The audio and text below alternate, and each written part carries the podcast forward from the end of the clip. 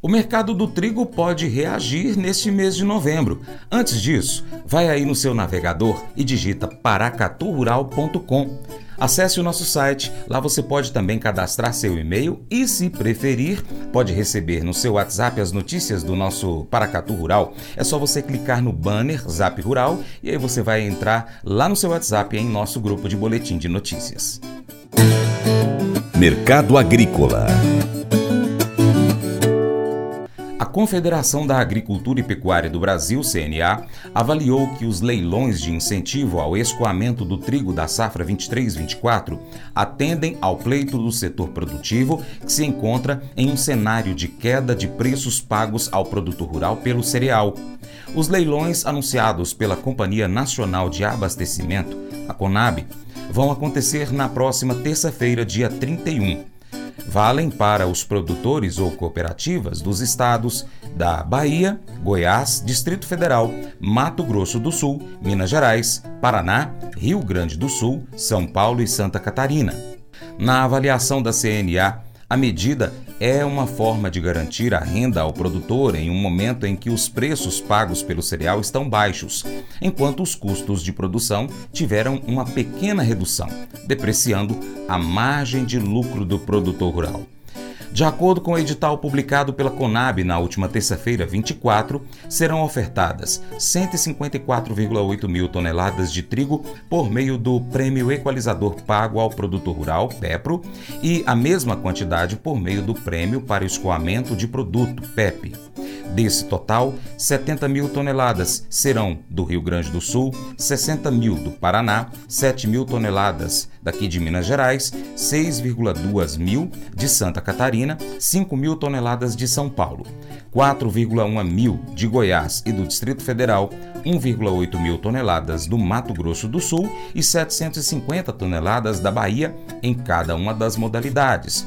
O preço mínimo do trigo-pão para a safra 23-24 será de R$ 1,46,28 o quilo para os estados que compõem a região sul, R$ 1,50,75 por quilo para a região sudeste e R$ 1,58,26 por quilo para a região centro-oeste e o estado da Bahia.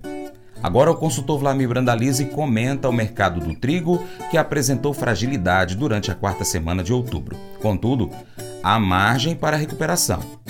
Com a chegada do inverno no hemisfério norte, assim como acontece com o milho, a demanda deve aumentar. E isso irá gerar maior fluxo de exportações e de mercado, contribuindo para uma recuperação do setor, principalmente no Brasil.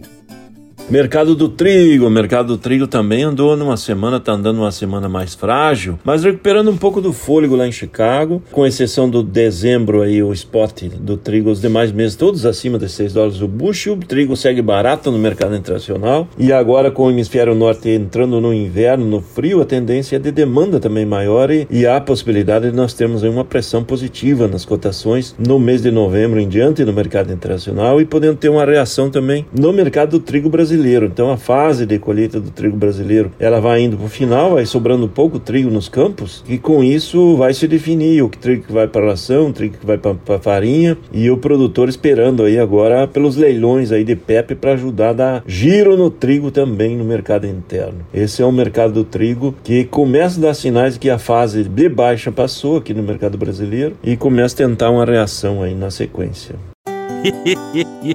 Mas eu vou dizer uma coisa pra você, viu? É, se quiser colocar propaganda sua aqui nesse programa, ó, eu vou dizer um negócio, você vai ter um resultado bom demais, senhor. É isso mesmo, é facinho, facinho, senhor. Você pode entrar em contato com os meninos ligando o telefone deles. É o 38, é o 991810123. Bem fácil. É muito bom porque aí a sua empresa vai sair dentro de um programa que é ligado aí ao homem para mulher do campo. É nós que vai estar tá assistindo e também vai ver sua propaganda. É bom ou não é, só? Sendo generoso Kelly passou pelo corredor estreito do avião com a sua filha de 11 meses, Lucy, e a máquina de oxigênio desse bebê. Elas estavam viajando para procurar tratamento para a doença pulmonar crônica desse bebê. Logo depois de se acomodar em seu assento compartilhado, uma aeromoça se aproximou de Kelly dizendo-lhe que um passageiro da primeira classe queria trocar de lugar com ela. Com lágrimas de gratidão escorrendo pelo seu rosto, Kelly caminhou de volta pelo corredor até o assento mais espaçoso, enquanto esse generoso estranho se dirigiu para o assento dela.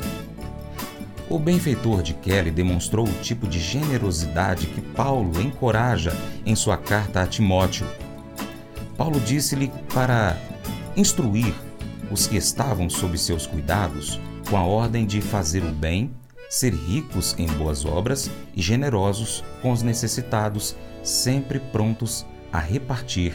Texto que está em 1 Timóteo, capítulo 6, verso 18. Paulo diz que é tentador tornar-se arrogante e depositar a nossa esperança nas riquezas deste mundo. Em vez disso, ele sugere que a gente se concentre em sermos generosos e que sirvamos aos outros, tornando-nos ricos em boas obras, como o generoso homem do assento no voo de Kelly.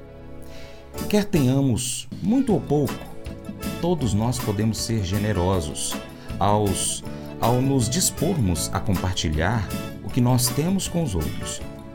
Quando a gente faz isso, Paulo diz que a gente experimenta a verdadeira vida. Esse devocional faz parte do plano de estudos Amor ao Próximo do aplicativo bíblia.com. Até o próximo encontro. Deus te abençoe. Tchau, tchau.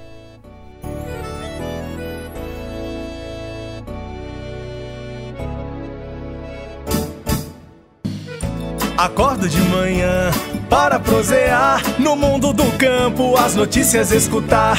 Vem com a gente em toda a região com o seu programa Paracatu Rural. Tem notícias, informação e o mais importante, sua participação. Programa Paracatu Rural. Programa Paracatu Rural.